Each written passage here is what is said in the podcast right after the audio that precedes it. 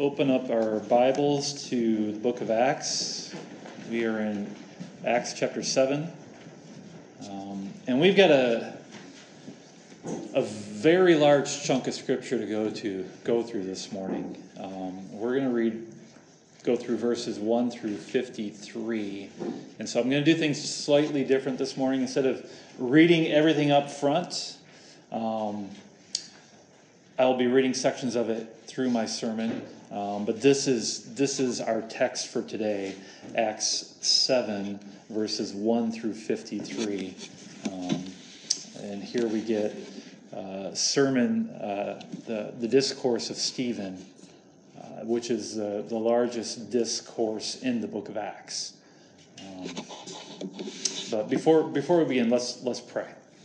Uh, Father, we do thank you for your word. We, we do ask that you would speak to us this morning uh, in a powerful way, uh, Lord, and that, uh, Lord, that, that, that your word, that as we hear it, as we take it within our hearts and within our minds, uh, that it would move us to walk in your spirit uh, wherever we may go. We pray this in Christ's name. Amen. All right. Like I said, because of the length of this passage, uh, we have a lot to cover today. Uh, and so let's just dive right in. Uh, but as we're going through this, as we're going through, there, there is one question that I want you to be thinking about. And that question is this In what ways have you resisted the Holy Spirit? In what ways have you resisted the Holy Spirit. Now, in, in our text for today, we, we see Stephen, right? We, we're, we're going to see him give his defense to the Sanhedrin. If you, if you remember from last week, he had been dragged to the court by other Hellenistic Jews. And why was he dragged there? Because he was preaching the name of Jesus in their synagogues. And because these men, they, they couldn't refute Stephen, remember, they would argue with him, but they couldn't refute him. And so they, they brought him to the Sanhedrin with these trumped up charges. Uh, and so before we get into our text, let's, let's jump back a little bit. Let's look at what these trumped up charges were. Look at, look at Acts chapter 6, verses 13 and 14, where we see these false accusations. It says, And they set up false witnesses who said, this man never ceases to speak words against this holy place and the law. For we have heard him say that this Jesus of Nazareth will destroy this place and will change the customs that Moses delivered to us. And so they claim that, that Stephen spoke against the temple and against the law. Now, now, in order for us to understand D- Stephen's defense that he's about to give, it's important for us to first understand what these accusations mean, right? Now, now, what did they mean when, when they said that he spoke against the law? What, what did they mean by the law? Yeah, they were, they, they were not just talking about the Ten Commandments here. They were, they were using the broader sense of the term, uh, which would incorporate all of God's word, right? All that God had given to Israel thus far. And so to accuse this man of speaking against the law was, was basically to say that, that, that Stephen was claiming that God's word was an error. That's a serious charge, right? And then they accused him of speaking against the temple. And so, what does that mean? Well, what, what they were accusing him of was speaking against the place of God's dwelling, right? As well as the, the mechanism that God had established in order to sanctify his people. And so think about it. these are the accusations that, that Stephen had, one, blasphemed God's word, and, and that he had rejected the temple, which to them represented God himself. These are serious charges, are they not? And according to Jewish law, if one was found guilty of these charges, the punishment was death. And so Stephen had, had a lot riding on his defense, right? And yet, rather than going on the defensive, Stephen takes an offensive approach. For in his rebuttal, he, he will use God's word to prove that the opposite is true. That it, that it was not he who had committed blasphemy or had, who had spoken against the temple of God. Rather, that this council, this Sanhedrin, they were the ones who were guilty of these sins. Yes, it, it, was this governing body who was guilty of rejecting the temple of God as well as God's law. For they have resisted the Holy Spirit, and in so doing, they, they have missed what God is doing and the salvation that He brings. And Stephen would use God's word to make this abundantly clear. Now, before I jump into the text, con- consider this, this outline of Stephen's defense. In verses 2 through 8, Stephen first establishes the context of his argument by, by speaking of the covenant that God made with Abraham a covenant that established the people of Israel as well as the promise of a kingdom. And then in verses 9 through 16, we, we see the story of how, how God raised up Joseph and, and how his brothers, Joseph's brothers, had rejected him as God's Savior. And then in verses 17 through 29, we, we see how, how that after 400 years, God raised up another Savior in the man named Moses. And yet again, God's people rejected this Savior. They rejected him. And then in verses 30 through 43, we see God restoring Moses to ministry, only to be rejected again, even after God had used this man to, to, to lead them out of Egypt, to free his people. And then in verses 44 through 50, we see Stephen shift gears a bit as, as, he, he, in these verses, is addressing the, the accusation that he was speaking against the temple. And once again, he will use scripture, right, to demonstrate the truth concerning God's relationship to both the, t- the tabernacle and the temple. And then finally, in verses 51 through 53, Stephen, he, he ties all these things together by pointing out to this Jewish council that they are just like their ancestors, that, be, that they have resisted the Holy Spirit and have rejected the salvation that God has brought to them. There's a lot there, huh? It's a big outline. Let's, let's see how we, how we do. Let's first look at uh, verses 1 through 8. And the high priest said, Are these things so? And Stephen said, Brothers and fathers, hear me. The God of glory appeared to our father Abraham when he was in Mesopotamia, before he lived in Haran, and said to him, Go out from your land and from your kindred, and go into the land that I will show you. Then he went out from the land of the Chaldeans and lived in Haran. And after his father died, God removed him from there into this land in which you are now living. Yet he gave him no inheritance in it not even a foot's length, but promised to give it to him as a possession, and to his offspring after him, though he had no child. And God spoke to this effect that his offspring would be sojourners in a land belonging to others, who would enslave them and inflict them 400 years. But I will judge the nation that they serve, said God. And after that they shall come out and worship me in this place. And he gave him the covenant of circumcision and so Abraham became the father of Isaac and circumcised him on the eighth day. And Isaac became the father of Jacob, and Jacob of the twelve patriarchs. Now, the, the first thing that we should notice in this text was that Stephen referred to his accusers as and to his judges as brothers and fathers, right? And so he was showing both humility and respect to these men, even though they were, they were enemies of Christ. Now, why would that be? It's because Stephen's true desire is not for his own innocence, but that they would repent and turn to Jesus. And so, so he began his testimony by, by speaking to their common roots, right? To this man named Abraham, to, to the one who truly was their father, right?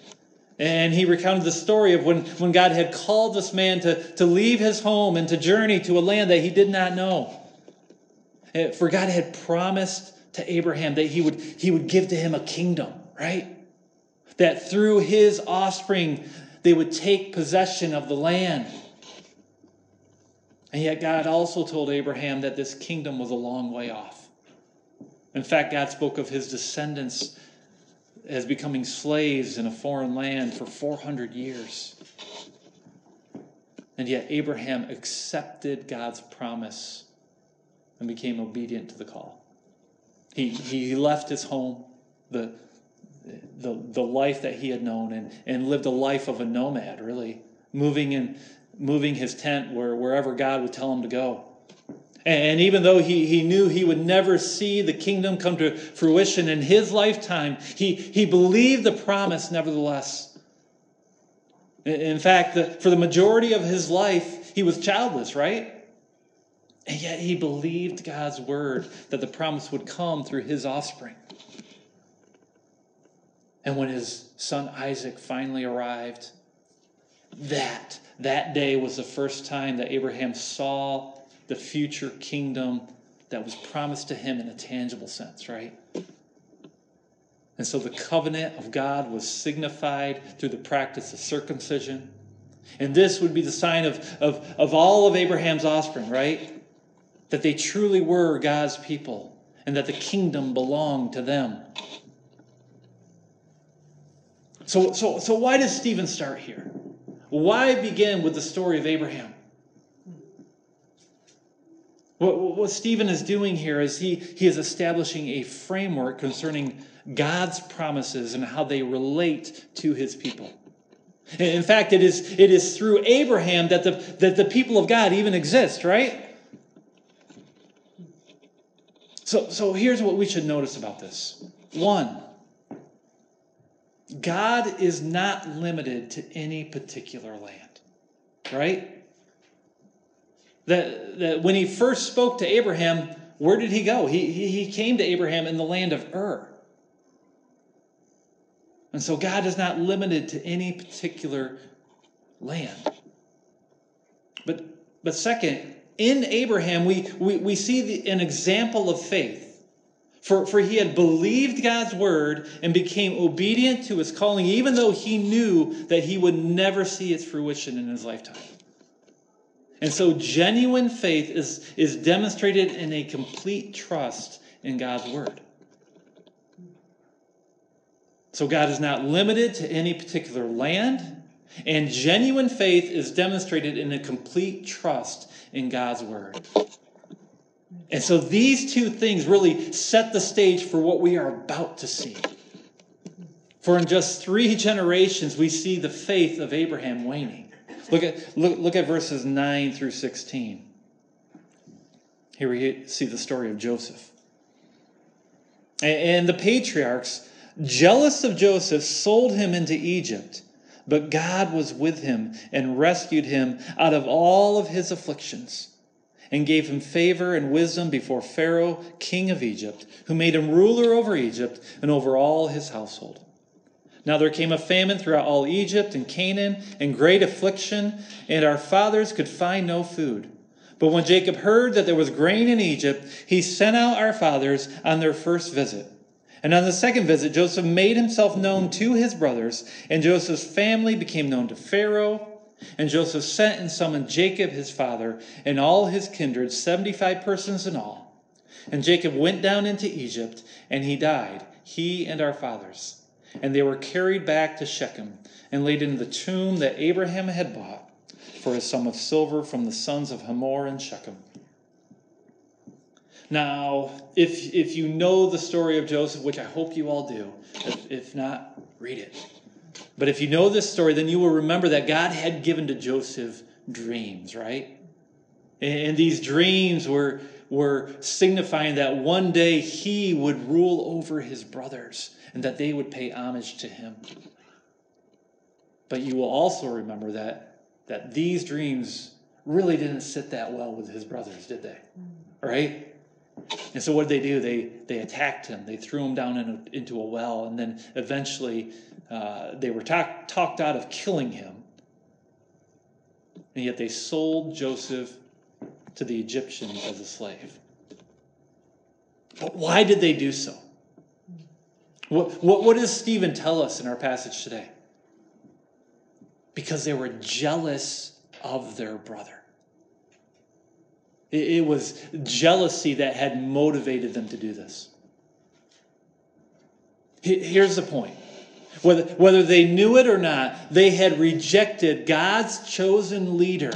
And the reason they rejected him was because they were jealous, because they wanted the kingdom all to themselves. And they would rather sell their brother than to let him be king over them. And yet God chose to use this Joseph, did he not? He, he used Joseph to rescue his brothers despite their jealousy. And through a, a, variety of circumstances, Joseph found himself as, as the right hand man to Pharaoh, right? He was second in command in all of Egypt. And it was through Joseph's wisdom that Egypt was able to avoid disaster when the famine hit. And guess what else? Joseph was able to rescue his brothers by giving them food as well in their time of need. And so in Joseph, what do we see? We, we, we see a foreshadow of Jesus Christ, do we not? For, for like Jesus, Joseph was righteous and wise. And just like Jesus, it was through his suffering that he was able to bring salvation to his brothers. These brothers whose hearts were filled with jealousy Dear friends, in, in what ways have, have you allowed jealousy to cloud your thinking? How have you resisted the Holy Spirit because of an envious heart? Because you wanted something that was someone else's? This leads us to our next example that Stephen gives the example of Moses another man who, who typifies Christ, right? Look, look at verses 17 through 29. But as the time of the promise drew near, which God had granted to Abraham, the people increased and multiplied in Egypt, until there arose over Egypt another king who did not know Joseph. He dealt shrewdly with our race and forced our fathers to expose their infants so that they would not be kept alive. At this time, Moses was born and he was beautiful in God's sight. And he was brought up for three months in his father's house. And when he was exposed, Pharaoh's daughter adopted him and brought him up as her own son. And Moses was instructed in all the wisdom of the Egyptians, and he was mighty in his words and deeds. When he was 40 years old, it, it came to his heart to visit his brothers, the children of Israel. And seeing one of them being wronged, he defended the oppressed man and avenged him by striking down the Egyptian. He supposed that his brothers would understand that, that God was giving them salvation by his hand, but they did not understand. And on the following day, he appeared to them as they were quarreling and tried to reconcile them, saying, Men, you are brothers. Why do you wrong each other? But the man who was wronging his neighbor thrust him aside, saying, who made you a ruler and a judge over us? Do you want to kill me as you killed the Egyptian yesterday? At this retort, Moses fled and became an exile in the land of Midian, where he became the father of two sons. Here in Stephen's next argument, he, he takes us to the beginning of Moses' life, right? Here was this Jewish boy who had been set apart by God and was spared, right? Spared a cruel death by the hands of Pharaoh. And yet, in, in God's providence, he, he ended up being raised in Pharaoh's house. I mean, speak of irony of ironies, right? And when Moses became a man, he, he didn't forget his Jewish roots.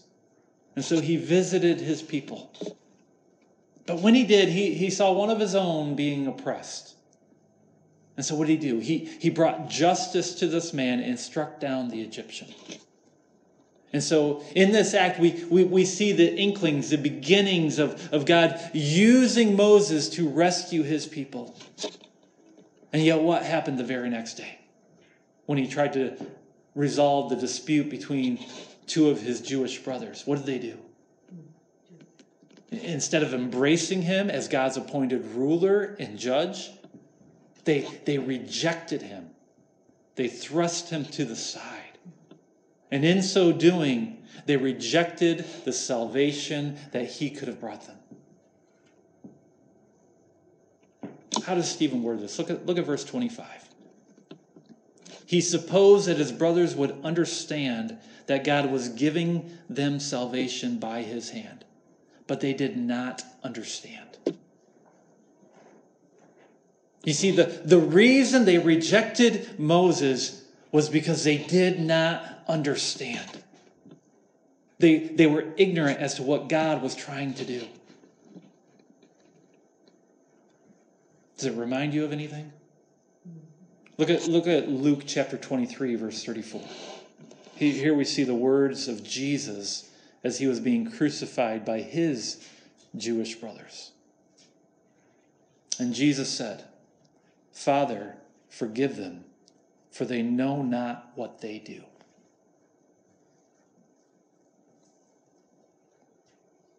What had happened to Moses also happened to Jesus.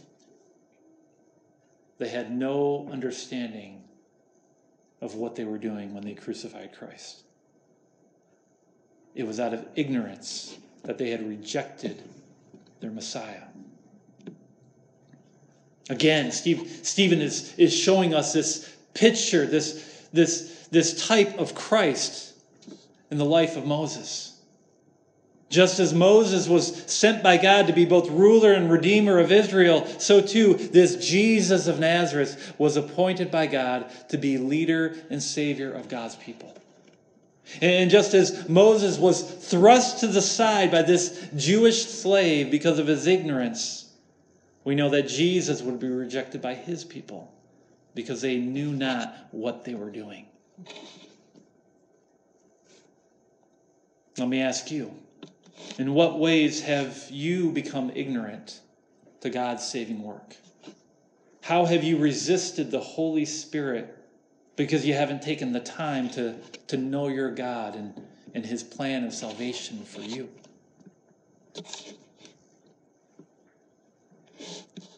And yet, God wasn't done with Moses, was He? There, there's more to learn from this man. Look at, look at verses 30 through 41. Now, when 40 years had passed, an angel appeared to him in the wilderness of Mount Sinai in a flame of fire in a bush. And when Moses saw it, he, he was amazed at the sight. As he drew near to look, there came a voice, there came the voice of the Lord. I am the God of your fathers, the God of Abraham and of Isaac and of Jacob. And Moses trembled and did not dare to look. Then the Lord said to him, Take off your sandals from your feet, for the place where you are standing is holy ground. I have surely seen the affliction of my people who are in Egypt, and I have heard their groaning, and I have come down to deliver them. And now come, I will send you to Egypt. This Moses, whom they rejected, saying, Who made you a ruler and a judge? This man God sent as both ruler and redeemer by the hand of the angel who appeared to him in the bush. This man led them out, performing wonders and signs in Egypt and at the Red Sea and in the wilderness for 40 years. This is the Moses who said to the Israelites, God will raise up for you a prophet like me from your brothers. This is the one who was in the congregation in the wilderness with the angel who spoke to him at Mount Sinai with our fathers. He received living oracles to give to us. Our fathers refused to obey him but thrust him aside. And in their hearts they turned to Egypt, saying to Aaron, Make for us gods who will go before us. As for this Moses who has led us out from the land of Egypt, we do not know what has become of him. And they made a calf in those days and offered up a sacrifice to the idol and were rejoicing in the works of their hands. Now, there's a lot there, but I think it's worthwhile to note that, that God spoke to Moses in the wilderness on Mount Sinai and not in some temple made by human hands. And, and what did God command Moses to do on that mountain? To take off his sandals, right? For the place where he was standing was holy ground. And that's just it. Holy ground is wherever God is, right? And not just in some temple that was constructed by human hands. I think Stephen's hinting at something here. But, but why did God come to Moses in the first place? What, what, what did he say? Be, because he heard the groaning of his people and he had come to rescue them. And God would use this Moses to bring about that rescue. He was sending him. Now, now it had been 40 years a, a full generation since that Israelite slave had rejected him. Perhaps this new generation would be willing to accept God's chosen Savior. And so God restored Moses to ministry, where he would be Israel's ruler and redeemer. And this is exactly what Moses did, right? Through signs and wonders, he was able to lead God's people out of Egypt and into the wilderness where they would make their way eventually to the promised land. But what happened in that time between? Between their freedom and them entering into the promised land? What, is, what does Stephen tell us? Look at verse 39 again. Our fathers refused to obey him, but thrust him aside, and in their hearts they turned to Egypt once again, we, we see the, the man of God's choosing being rejected by his people. I mean, they would rather return to Egypt and worship these false gods than to follow the one who had rescued them in the first place. Does that make any sense? And that's just it. This, this was a rejection of God's chosen leader because of their idolatry. And by rejecting God's chosen leader, by rejecting God's chosen redeemer, in essence, they, they were rejecting God Himself, as well as His offer of freedom. I mean, think about it. What, what did they want to do? They, they wanted to run back to their shackles. Now, what could cause a people to prefer slavery over freedom? It's because they preferred the gods of Egypt over the God of Abraham. Dear friends, what, what, what are the gods in your own life that have you enslaved?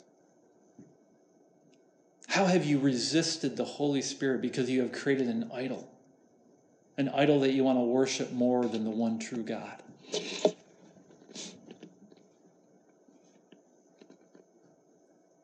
To make his point crystal clear, Stephen then quoted for this council the words of the prophet Amos. Look at verses 42 and 43. But God turned away and gave them over to worship the host of heaven as it is written in the book of the prophets. Did you bring to me slain beasts and sacrifices during the forty years in the wilderness, O house of Israel? You took up the tent of Moloch and the star of your god Raphan, the images that you made to worship, and I will send you into exile beyond Babylon. And so Stephen was reminding these ones who, whom he called brothers and fathers that it was because of idolatry that God had punished their people in the past. And part of that punishment was his turning away and giving them over to the idolatry that was within their hearts. And so, from the, the time that Israel had been freed from Egypt until the time when God had exiled them and sent them into the land of Babylon, they had never ceased to have idolatry in their hearts.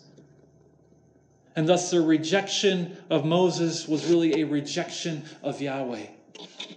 For their desire was to worship anything else but the one true God.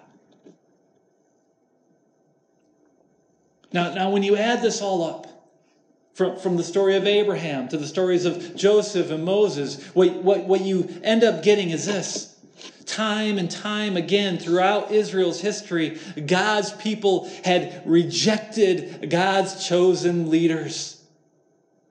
They had done so out of jealousy, they had done so out of ignorance, and now they had done so out of their idolatrous hearts. And by rejecting God's chosen leaders, what they had essentially done was, was reject God's covenant. A, a covenant that would make them a people, a, a covenant that would give them a kingdom. And when you reject God's covenant, what are you ultimately doing? You're, you're rejecting God Himself. But if, as if that wasn't enough, Stephen was not yet finished. This is a long defense, right? Hmm. Remember, he was also accused of speaking against the temple. And so Stephen would now shift his focus from, from rejected saviors to, to both the tabernacle and the temple. Look, look at his defense. Look at verses 44 through 47.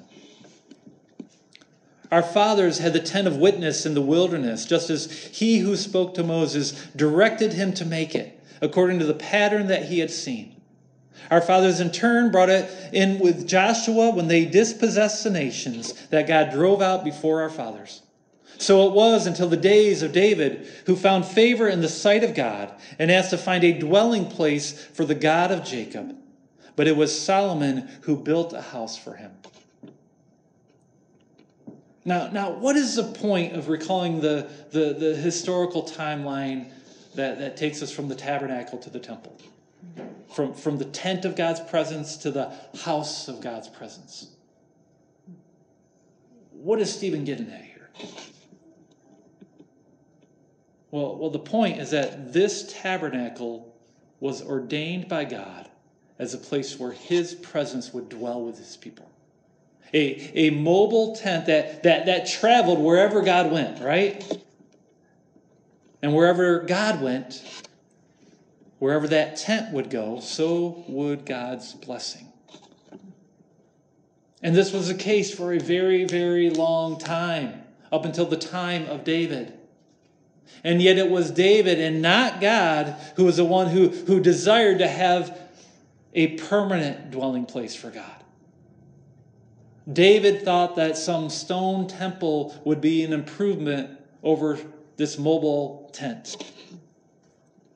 And while God conceded to this idea, he, he would not allow David to be the one to build it, right? Rather, it would be his son. God would, would, would choose to have his people wait until David's death. And when Solomon was king, for the temple to be built. Now, now what Stephen was subtly communicating here through this story were, were really two things. One, while the tabernacle was initiated by God, the temple was not. Rather, that idea was contrived in the mind of a man. And two, the necessity to have a temple within Jerusalem is not as essential as people think. Israel had got along just fine for hundreds of years without it. And God made it clear that even David, this, this one who, who, who is described as, as a man after God's own heart, right? He would not allow that man to have a temple. And, and here's why. Look at, look at the next two verses. Look at verses 48 through 50. Yet the Most High does not dwell in houses made by hands, as the prophet says. Heaven is my throne, and the earth is my footstool. What kind of house will you build for me, says the Lord? Or what, what is the place of my rest? Did not my hands make all these things? You see, e- even when there was a temple, God's presence was not limited to a house made of stone and bricks. That's not who He is. For God is greater than, than our minds can comprehend. And He is not limited by spatial dimensions. E- even Solomon, the man who built the first temple, understood this. Look, look at what he said after the Lord's presence had entered into the Holy of Holies for the first time. Look at, look at 1 Kings 8, verse 27. These are the words of Solomon. But will God indeed dwell on the earth? Behold, heaven and, and the highest heaven cannot contain you. How much less this house that I have built? I mean, these are the words coming out of the mouth of the man who, who witnessed that thick cloud entering the Holy of Holies, that, that cloud that veiled the Shekinah glory of God. He knew that it could not contain him. Bottom line, whether it was the tabernacle or the temple, these were just man made places. Places where God had chosen to dwell in an effort to condescend to the needs of his people. Because our minds are limited, right? Our, our understanding of God's nature is weak. We, we cannot comprehend him. And, and so it's not that, it, that the, the, the temple was a bad idea, that, that, that it was wrong for them to build it. That's not what Stephen's saying here. But we should never think that God is somehow limited to four walls, right? He, he is not con- this confined being that we would like him to be, right? In a place where he can be managed, in a place where he can be manipulated. And yet, this was the thinking of these religious leaders. For, for in the temple, everything fit into its nice little box, right? Everything was manageable and under their control. They had restricted this God who they claimed to worship to a confined space. And that's because their God was small. They had a God who could be housed in a tiny, tiny room. And so for them, this, this man made temple was just perfect. And yet it was for this reason that they had failed to recognize the true temple of God when he came and dwelt among his people. For they had failed to understand that the, that the temple itself was simply a foreshadow of the Messiah. And now that, that Christ has finally arrived, that house made with human hands had become obsolete. Look, look at John chapter 4, verses 21 through 24. Here, here we have the story of the woman at the well. Jesus said to her, Woman, believe me, the hour is coming when neither on this mountain nor in Jerusalem will you worship the Father. You worship what you do not know. We worship what we know, for salvation is from the Jews. But the hour is coming and is now here. Catch those words is now here. When the true worshipers will worship the Father in spirit and truth. For the Father is seeking such people to worship him. God is spirit. And those who worship him must worship in spirit and truth. And that's just it. God is spirit. There is no tent, there, there is no temple that can contain him. And yet God chose to tabernacle as one of us. How amazing is that? And, and so the true location, the, the, where, where we truly worship God, that place has now moved no longer is it in some man made temple, for it is now in Jesus. In Him, we find everything that we need. And that's why we worship Him.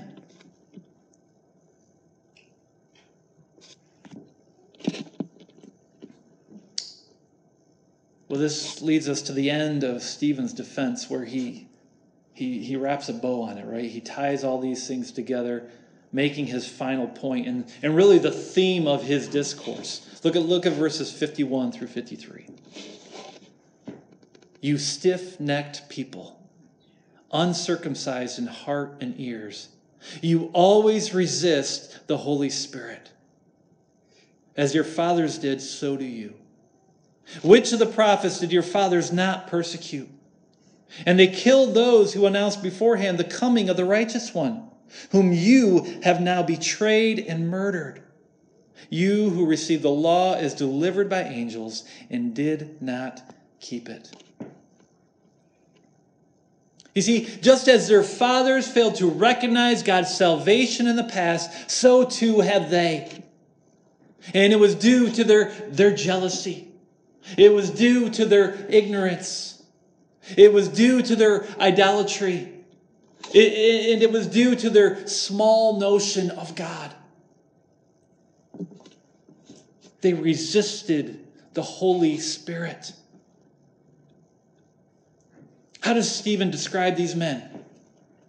He, he calls them a stiff necked people. What, what, what does a stiff neck do? You can't turn your neck, right? You can't look a different direction. And that's because they couldn't see past the, these walls of stone and, and recognize the truth that God has re, had revealed to them through his Son. What else does he call them? That they are uncircumcised in both their hearts and ears. They were not like Abraham, who was obedient to the covenant, the, the covenant of circumcision, right? That identified him as God's people. And why? Because they refused to listen to God's prophet, this one who was greater than Moses. And because they would not listen, they wouldn't allow his words to mold and shape their hearts. And this is what it means to resist the Holy Spirit. It is to reject what the Holy Spirit is revealing to you and what the Holy Spirit was revealing to them, and what the Holy Spirit always reveals, is that this Jesus of Nazareth is the Messiah. And that God's plan of salvation comes through him and through him alone. You see, these men had ignored all the signs that God had given to them. All throughout Jesus' ministry, they fought against it. And then when the tomb was empty, they ignored that as well. And now they were currently ignoring how the Holy Spirit was moving in the lives of these apostles and in the life of this man named Stephen. In the lives of those who were proclaiming the name of Jesus. And it's because they had shut their ears and they had shut their hearts. And because they refused to, to turn their necks. They were resisting the Holy Spirit. And that is why they were just like their fathers those who had persecuted the prophets and killed those who had announced the coming of the righteous one. For they had betrayed and murdered their Messiah, and in so doing, had become breakers of the law. And so it was not Stephen who was against the law and against the temple, but it was them for like for for for, for like their brother Joseph, right? The brothers of Joseph, they were just like them, who had jealousy in their hearts. And they were like that Jewish slave in Egypt that, that failed to recognize God's salvation. And they were like those who were wandering in the wilderness for 40 years, committing acts of idolatry. All because they couldn't see past the walls of this man made temple. And because they failed to notice that God's presence had moved. It had moved into that new temple. That temple who is the God man, Jesus Christ. That's what it means to resist the Holy Spirit. It is to spurn God's grace. And yet, before we lift ourselves up in, into the judgment seat, we must first take a hard look in the mirror, must we not? For, for we can listen to Stephen's defense and think that, that these things, they're, they're only referring to those hypocritical religious leaders, right? And yet, what has Stephen proven to us? That this has been the folly of God's people throughout history. And so, who's to say that, that we haven't fallen into some of those same traps? Which brings me back to my original question In what ways have you resisted the Holy Spirit? Uh, are, you like the brothers of Joseph? Is there jealousy within your own heart driving you to sin against your own brother, against your own sister? Uh, are you like that slave who did not understand and, and in his ignorance thrust Moses to the side? Are you ignorant concerning God's ways? Is there knowledge lacking in your life because you, you haven't taken the time to, to dig into God's word and to find out what it really says? Uh, are you like the people in the wilderness who, who, even after they had witnessed the parting of the Red Sea, they had rejected God's Savior and ran after idols instead. What are the idols in your life? What are the gods that you have created because you, you don't like the God who created you? And finally, are, are you like those religious leaders who, who clung on to the walls of this man made temple because, because in there God was small? God was safe. God could be managed.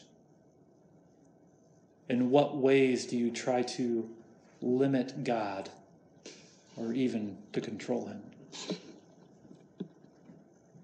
Let's be honest. We, we have all, to one degree or another, been, been guilty of these things, have we not? We, we have all, in our own ways, resisted the Holy Spirit. And yet Christ is patient with us. He, he teaches us, he, he guides us. He, he shows us that in, that in His kingdom, there, there's nothing to be jealous of, right? Because in Him, we, we already have everything we need. And He has revealed to us through His holy word everything that we need to know. We no longer need to be ignorant. We no longer need to miss out on his salvation. And he has sent to us his Holy Spirit, who, who sanctifies us within, who changes our heart, our idolatrous hearts. He turns them into hearts that yearn for him. And no matter where you are, and this is a good thing, no matter where you are, He is always by your side. He is not limited by any man made structure. You, you don't need to be in these four walls to experience God, right? Just cry out His name and He will be there. Do not resist the Holy Spirit, for Jesus will come to you even today. Look to your Redeemer and find salvation, for he is the only one who can truly save. Let's pray. Father, we come to you now knowing that you are here with us. And it's not because we are inside a church building, but it's because you are always near to your people. And so we ask you this day that you would help us, that you help us to not resist your Holy Spirit. Take away any jealousy that lingers within our hearts.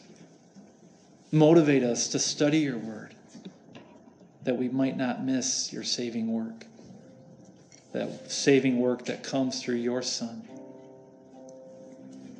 And remove the idols that fill, fill our hearts Help us to focus on you alone. And most importantly, remind us each and every day that no matter where we are, you are always by our side, that you will never leave us nor forsake us. We pray this in Jesus' name.